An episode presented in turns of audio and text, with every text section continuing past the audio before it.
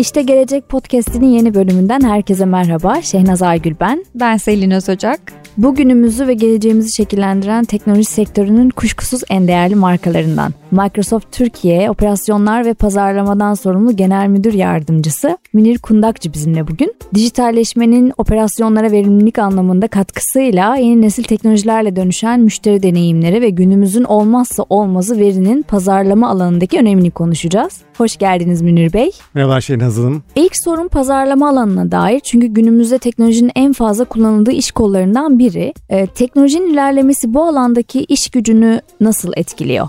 Şöyle bir veriyle başlayayım. Ee, bugün dünyada CMO'ların işte kalma süreleri 48 aydan 40 aya düştü. Bu da 3-4 senelik bir gelişim içinde oldu. Bu da e, gösteriyor ki aslında hem beklentiler yükseldi hem de içinde olunan ortam değişti. Biz bu ortamda teknolojinin çok önemli bir e, bileşen olduğunu görüyoruz. Bir araştırma var Gartner'ın yapmış olduğu. Bu araştırma diyor ki pazarlama bölümleri, pazarlama alanları ve fonksiyonları diyelim e, bütçelerin %26'sını teknolojiye ayırıyor. Bu aslında ajanslara yapılan ödemeden de e, ajanslara yapılan yatırımdan da e, medyaya yapılan yatırımdan da çalışanlara ayrılan e, bütçeden de çok daha yüksek. Bu aslında teknolojinin pazarlamanın içine ne kadar girdiğinin çok güzel bir e, göstergesi. Tabii bu kadar büyük bir paya sahip olunca etkin kullanımı da bir o kadar önemli hale geliyor. Biz bugün hemen hemen her alanda pazarlamanın her alanında teknolojinin kullanımını görüyoruz. Bu içeriğin oluşturulmasından içeriğin dağıtılmasına, müşterinin daha iyi anlaşılmasından, müşterinin beklentilerini karşılayacak çözümlerle müşterinin en doğru kanalda buluşturulmasına kadar birçok alanı e, içeriyor. E, tabii şunu söylemek lazım, biraz önce de bahsettim, daha zor bir ortam var pazarlamacılar açısından. Neden? Çünkü herkesin beklentisi arttı. Müşteri bir yandan benim kişisel bilgilerime saygı göster, benim bilgilerimi ulu orta kullanma diyor ama aynı zamanda beni iyi tanı, bana e, uygun çözümleri ver diyor. E, şirket yönetimi ben müşterime hem sadakat bağı oluşturayım aynı zamanda müşteriyle olan gelir ilişkimi kuvvetlendireyim aynı zamanda bunları yaparken maliyetlerimi aşağı çekeyim diyor. Bölümlerin kendisi de CMO'dan beni daha iyi tanı bana bir şeyleri deneyeceğim bir ortam oluştur teknolojiyi iyi kullanayım yeniliklerin parçası olayım e, ve özgür olayım diyor. Dolayısıyla böyle bir karmaşık yapıyı yönetmesi ge- gerekiyor. Burada tabii teknolojinin olmazsa e, olmaz bazı avantajları var. Bunların arasındaki en önemlilerinden bir tanesi veri. Biz e, ortalama bir pazarlama bölümünün 15 ayrı yerden veri kullandığını görüyoruz. Kaldı ki bu daha da artacak. Bu ortamda bu kadar farklı yerden gelen verinin bir bütünsellik içinde ele alınması ve bu veriden doğru çıkarımların yapılması en önemli konulardan bir tanesi. Hepimizin yaşadığı şeyler var. Örneğin bir markete gidiyoruz ve herkese açık bazı indirimler var. Bu indirimler mutlaka tüketiciyi mutlu ediyor ama indirimden yararlanmak istemeyen de yararlanıyor ve aslında markanın karlılığına oldukça olumsuz bir etkisi var. Dolayısıyla kimi ben indirimle çekebilirim, kime başka bir avantaj sağlamam lazım, kime daha kaliteli bir ürün vermem gerekiyor, kime sadakati için farklı bir şekilde teşekkür etmem gerekiyor gibi konuların anlaşılması için tüketicinin anlaşılması lazım. Bunun için de teknolojinin o tüketicinin her bıraktığı izde yola çıkarak daha e, iyi yorumlanması gerekiyor.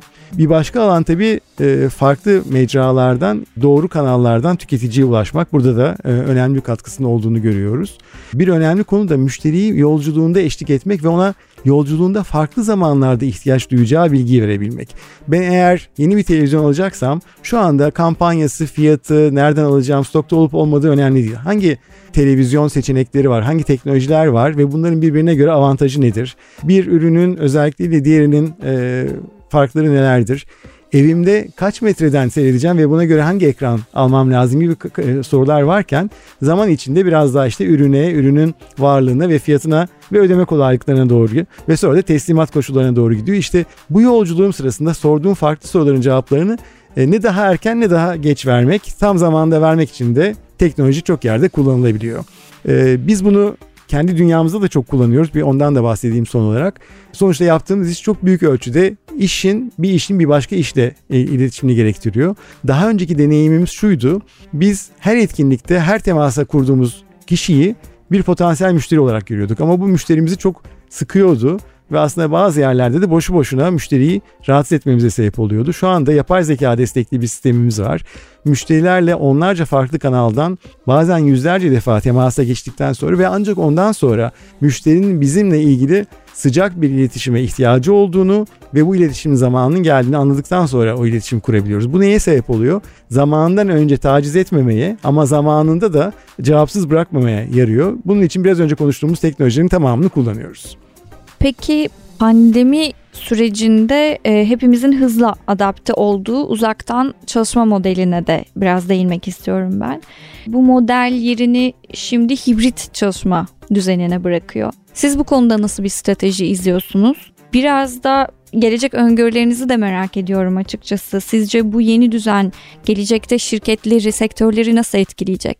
Senem çok teşekkür ederim. Bu tabii gündemde olan bir e, konu. Ben izninizle konuyu biraz daha genişletmek istiyorum. Çünkü konu her ne kadar nereden çalışacağım ve hangi saatlerde çalışacağım gibi başladıysa da çok daha geniş bir konu haline geldi. Biz bu konuda pandeminin başlamasıyla e, Nisan 2020'den itibaren çok düzenli araştırmalar yaptık. Birçok çalışma yaptık ve insanların grup içinde kendilerini nasıl hissettiklerinden, çalışma ortamının e, psikolojiyi nasıl etkilediğinden, insanların beyninin farklı çalışma ortamlarında ne kadar e, aktive olduğuna kadar birçok şeyi e, inceledik. Psikologlarla çalıştık, beyin uzmanlarıyla çalıştık diyelim.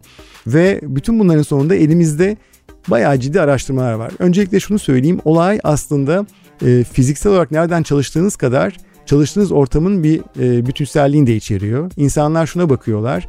Ben yeterince alana sahip miyim?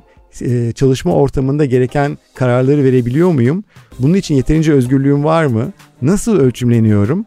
Ve aynı zamanda şirketin yaptığı ile benim yaptığım arasında doğru bir ilişki var mı? Dolayısıyla şirketin amacıyla benim hayattaki değerlerim birbiriyle uyuşuyor mu? Şöyle şeyleri gördük aslında ilginç sonuçlar var. Ee, bundan bir sene, bir buçuk sene kadar önce yöneticilerin %94'ü biz pandemiden sonra da hibrit çalışmaya devam edeceğiz dediler. Ama bugün Nisan 2020'de yaptığımız bir 2022'de yaptığımız bir e, araştırma diyor ki sadece %50'si hibrit çalışmayı destekliyor. Dolayısıyla aslında yöneticiler gelecekle ilgili öngörülerini değiştirdiler. Çalışanlar ne diyor? Çalışanlar bundan pek mutlu değiller. %53'ü diyor ki ben şunu gördüm son iki senede. Benim hayatım, ailem, sağlığım işimden daha önemliymiş. Bu daha önemliymiş diyenlerin sayısı %53 arttı. Ee, yanlış ifade ettim biraz önce. Ee, bununla beraber çalışanların %52'si de diyor ki ben şu anda çalıştığım şirketten ayrılmayı düşünüyorum. Bu tarihte az rastlanan e, oranda yüksek bir oran. Bunun arkasında da işte biraz önce bahsettiğim konu var. Sadece günde en az 3 saatini ofiste geçirmen lazım. Haftada 3 saat ofiste olman lazım gibi konular değil konular. Kişiler şirketimin e, hayattaki amacı ne? Hangi değerleri temsil ediyor ve bunlar e, benim e, yaşam biçimime uygun mu? Yöneticim beni anlıyor mu? Yöneticim beni destekliyor mu? Benim geri bildirimimi e, alıyor mu? Kararlarıma ve tercihlerime saygı gösteriyor mu gibi birçok konuyu içeriyor. Dolayısıyla bu hibrit çalışmayı bunların bir boyutu olarak almak lazım. Ve şunu gördük hibrit çalışmayı sadece kavramsal olarak destekleyen değil aynı zamanda teknolojik olarak da doğru uygulayabilen şirketler çalışanının kalbini kazanıyor. Aksi takdirde e, uzaktan bağlanmanın bir kabus olduğu, sesinizi duyuramadığınız, toplantı odasındakilerin kendi aralarında dışarıdakileri dışlayarak konuştukları bir ortamda kişiler de kendilerini çok mutlu hissetmiyorlar gibi de bir gerçekle karşı karşıyayız. İş yapış şekillerimizde ve teknolojide hızlı değişimler, dönüşümler yaşadığımız bir dönemdeyiz. Hiper dönüşüm diyebiliriz hatta bu döneme. E, Türkiye'nin konumunu aslında sizden biraz dinlemek isteriz. Önümüzdeki yıllarda hangi alanlarda dönüşümler ve teknolojiler bizi bekliyor? Evet e, şöyle söyleyeyim aslında bu konuda net bir resim yok. Tek bir resim yok. Farklı resimlerin karması e, bir resim görüyoruz. Çok yenilikçi, teknolojiyi sonuna kadar kullanan, e, dünyadaki rakiplerinden bu konuda yaratıcılık konusunda da yenilikçilik konusunda da e, öne çıkan firmalar olduğu gibi kendi işimi kendim görürüm. Çok da teknolojiye ihtiyacım yok. Ben zaten işime sahibim, hakimim. Yaklaşımı da söz konusu. Bunu rakamlarla konuşacak olursak Türkiye'de orta çaplı bir firma Güney Afrika'dakinin dörtte biri, Polonya'dakinin e, yarısı kadar para veriyor teknolojiye. E, büyük şirketler için de durum çok farklı değil. Büyük şirketlerde Polonya'dakinin üçte biri, Güney Afrika'dakinin yine dörtte biri kadar yatırım yapılıyor şirket başına. Böyle baktığınız zaman ciddi bir fırsat kaybı söz konusu bana soracak olursanız. Neden? Çünkü teknoloji konusunda yapılan yatırımlar kendisini çok kısa zamanda ödüyor. Dolayısıyla yapmadığınız bir yatırım da geriye almadığınız bir e, dönüşe karşılık geliyor. Bu anlamda e, bazı fırsatlar olduğunu söylemek mümkün. Ama aynı zamanda şunu da gördük. Son iki senede kimi zaman mecburen yapılan e, bazı yatırımlarda bazı konulardaki görüşlerin değişmesine sebep oldu. Örneğin bizim 2-2,5 sene önce sorsanız 6 aydır, 1 yıldır, 2 yıldır konuşuyoruz dediğimiz bazı projeler pandemiyle beraber eve kapanmamızla 1-2 hafta içinde yapılır hale geldi. Ve sonra şu oldu, korktuğumuz kadar değilmiş dendi. İki temel konu var burada. Bir, çalışanın uzaktan çalışması mümkünmüş ve bu verimliliği etkilemiyormuş, çalışanımızın gözümüzün önünde olması gerekmiyormuş gibi bir sonuç çıktı. İkinci bir sonuç da biz kendi yönetmediğimiz sistemlerle de verimli olabiliriz dendi. Çünkü daha önceki resim şuydu veri merkezimde olsun sunucular ben kurayım ben yöneteyim e, ne olup bittiğini ben bileyim benden daha iyi kimse yapamaz veya benden daha az maliyette kimse yapamaz derken e, o sunucular gelmemeye, gelse kurulamamaya, kurulsa o binaya girememeye, gelirse tam olarak çalıştıramamaya geçildiğinde insanlar mecburen uzaktan kullandılar ve birdenbire bildikleri ve bilmedikleri avantajlarıyla bu kullandığın kadar öde modelinin, bulut e, ekonomisinin, bulut teknolojisinin ne kadar faydalı olduğunu gördüler. Orada da çok hızlı bir e, gelişim var ve bununla beraber veriyi daha fazla kullanmak zorunluluğuyla beraber e, verinin ne kadar değerli olduğunu ve verinin nasıl değere dönüşebileceğini de gördüler. Oradan da ciddi bir dönüşüm görüyoruz. Dolayısıyla resimde bardağın dolu tarafı kadar boş tarafı var ama dolu tarafının hızla arttığını görmek gibi de bir mutluluğu yaşıyoruz. Bu yıl Türkiye'de faaliyet gösterecek bir ARGE merkezinin açılışını yaptınız. Ee, bence yerli yazılım üretme noktasında Türkiye'nin potansiyelini açığa çıkaracak çok önemli bir adım. Biraz buna da değinmek istiyorum. Biraz da girişimcilere yönelik olan Founders Hub programınızdan bahseder misiniz bizlere? Tabii Mehmet de bunlar da çok sevdiğimiz e, iki konu. ARGE merkezi bizim için çok değerli. Biz öncelikle eğitime çok önem veriyoruz ve Türkiye'de çok kaliteli insanın olduğunu ve bu insanın doğru pozisyonlarda harika işler yapabileceğini görüyoruz, biliyoruz, yaşıyoruz ve bunu dünyanın da bilmesini istiyoruz. ARGE merkezinin bizim için en büyük avantajlarından bir tanesi bunu gösterebilmek. Şu anda e, büyük bir ekip dünyada herkesin kullandığı veya en azından büyük işletmeler diyeyim, büyük işletmenin kullandığı rakibi de pek olmayan bir ürünü büyük ölçüde Türkiye'den geliştiriyor. Ve bu ürün dünyadaki birçok işletmenin açık kaynak üzerinde e, çok karmaşık ve çok yüksek hacimli e, veri tabanı ihtiyaçlarını karşılıyor. Oldukça da ciddi bir maliyet tasarrufuyla karşılıyor. Biz bunu Türkiye'den yapabilmenin gerçekten hem insan kaynağımıza hem de Türkiye'de teknoloji gelişimine çok iyi bir örnek olduğunu düşünüyoruz. Buradan yenilikçiliğe belki geçelim. Founders Hub e, nedir? Founders Hub bizim yeni girişimlere destek programımız. Girişimlerin hangi aşamada olursa olsun ben bir fikir aşamasındayım e, noktasından fikrimi hayata geçirmeye başladım noktasına ilk müşterilerimi buldum artık yavaş yavaş büyüyor, e, büyüyorum noktasından artık hızlı büyümek istiyorum adımlarımı sıklaştırmak istiyorum noktasına kadar her aşamada destekleyen teknoloji desteği sağlayan kendi yazılımını geliştirmesi için gereken ortamın desteğini sağlayan, aynı zamanda işini yönetmesi için gereken ortamın desteğini sağlayan, bunun yanına hem teknik hem de iş anlamında mentorluk hizmetlerini, desteklerini aynı zamanda tanıtım anlamında ortaya çıkan e, ürünü veya hizmeti dünyanın farklı yerlerindeki müşteriyle buluşturma anlamında destek sağlayan oldukça kapsamlı bir program. E, şu ana kadar e, yaklaşık 2 ay oldu duyuralı. Bugün itibariyle 500'den fazla, 600 yakın aslında demek lazım şirket başvurdu. Bunlardan yaklaşık 300 tanesi programa dahil oldu. E, bunlardan 200 tanesi de programın avantajlarını kullanmaya başladı. Bu da aslında şu anlamda cesarete veriyor. Bu kadar firma yeni e, bir teknoloji için ama sağlıkta ama e, perakendede ama finans teknolojisinde iş yapıyor. Ve biz de bunların parçası olmayı ve onları desteklemeyi bir mutluluk olarak görüyoruz. Münir Bey verinin öneminden bahsettik. E, analiziyle birlikte gelişen pazarlama dinamikleriyle beraber müşteri deneyimi yolculuğunu nasıl etkileyecek bundan sonraki süreçte? Evet bu da aslında pazarlamanın aradığı cevaplardan bir tanesi ve teknoloji burada da büyük ölçüde e, e, fayda sağlıyor. Biraz önce bahsettiğim birçok firma şu anda 15 ortalama 15 farklı yerden veri topluyor. Bunun 45'e çıkmasını bekliyoruz önümüzdeki 1-2 yıl içinde. Dolayısıyla bu kadar farklı yerde müşterinin bıraktığı izden doğru yorum yapabilmek önemlisi. Müşteri e, hangi kanalda, hangi ürünle ilgili nasıl bir etkileşim içinde oldu? O etkileşimi devam ettirmediyse niye devam ettirmedi? Devam ettirdiyse devam ettirmesine ne sebep oldu?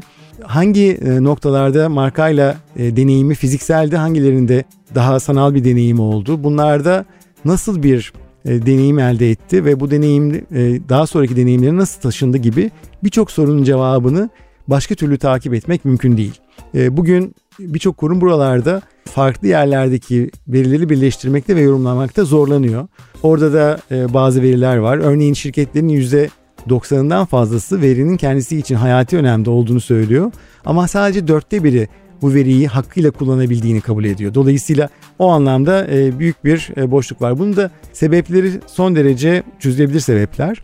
Burada tabii müşteriyi doğru anlayabilmek için yapılması gereken çalışmalar da var. Biz bunların bir kısmında normal mantığın değil e, bir yapay zeka mantığının gerekli olduğunu düşünüyoruz. Çünkü insan zihni belli bir boyuttan fazlasını ele alamayacak limitlere sahip. Halbuki yapay zeka size bu biraz önce bahsettiğim 40-45 tane kaynaktan gelmiş farklı zamanlarda ve bazen birbiriyle ilintisi zor kurulacak veriyi e, değerlendirme fırsatı veriyor. Bir örnek vermek istiyorum ben bu konuda. Bir bankadan bir örnek bu. Bir yapay zeka uygulamasıyla müşterilerinin neye ihtiyaç duyabileceğini ve neyin teklif edilmesi gerektiğini ortaya çıkarıyorlar ve bunu müşteri temsilcileriyle paylaşıyorlar. Müşteri temsilcileri bunu kullanmayı reddediyor. Diyor ki ben müşterimi gayet iyi tanıyorum. Ben Selin Hanım'ı çok iyi biliyorum. Şenaz Hanım'ı çok iyi biliyorum. Onların ne ihtiyacı olduğunu biliyorum. Zaten teklif ettim.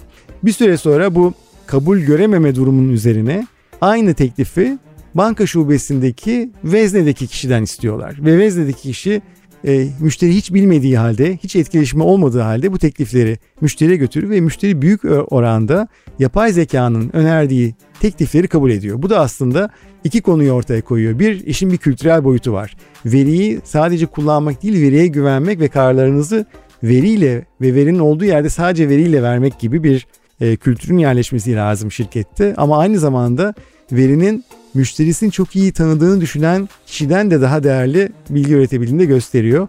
Ben bunu bir örnek olarak paylaşmak istedim. Münir Bey çok teşekkür ederiz programımız olan değerli katkılarınızdan dolayı. Tekrar görüşmek dileğiyle diyorum. Yeni gelişmeler, yeni teknolojiler üzerine konuşmak için. Ben teşekkür ederim Şehnaz Hanım. Ee, sorular e, fikir de açıyor. Aynı zamanda düşünmeye de sevk ediyor. Ben çok zevk aldım bu sohbetimizden. Sadece sektörün değil bence tüketici olarak bizlerin de merak ettiği pek çok soruyu yanıtladık bugün beraber. Ağzınıza sağlık. İyi ben ki teşekkür geldiniz. ederim. Sağ olun senin.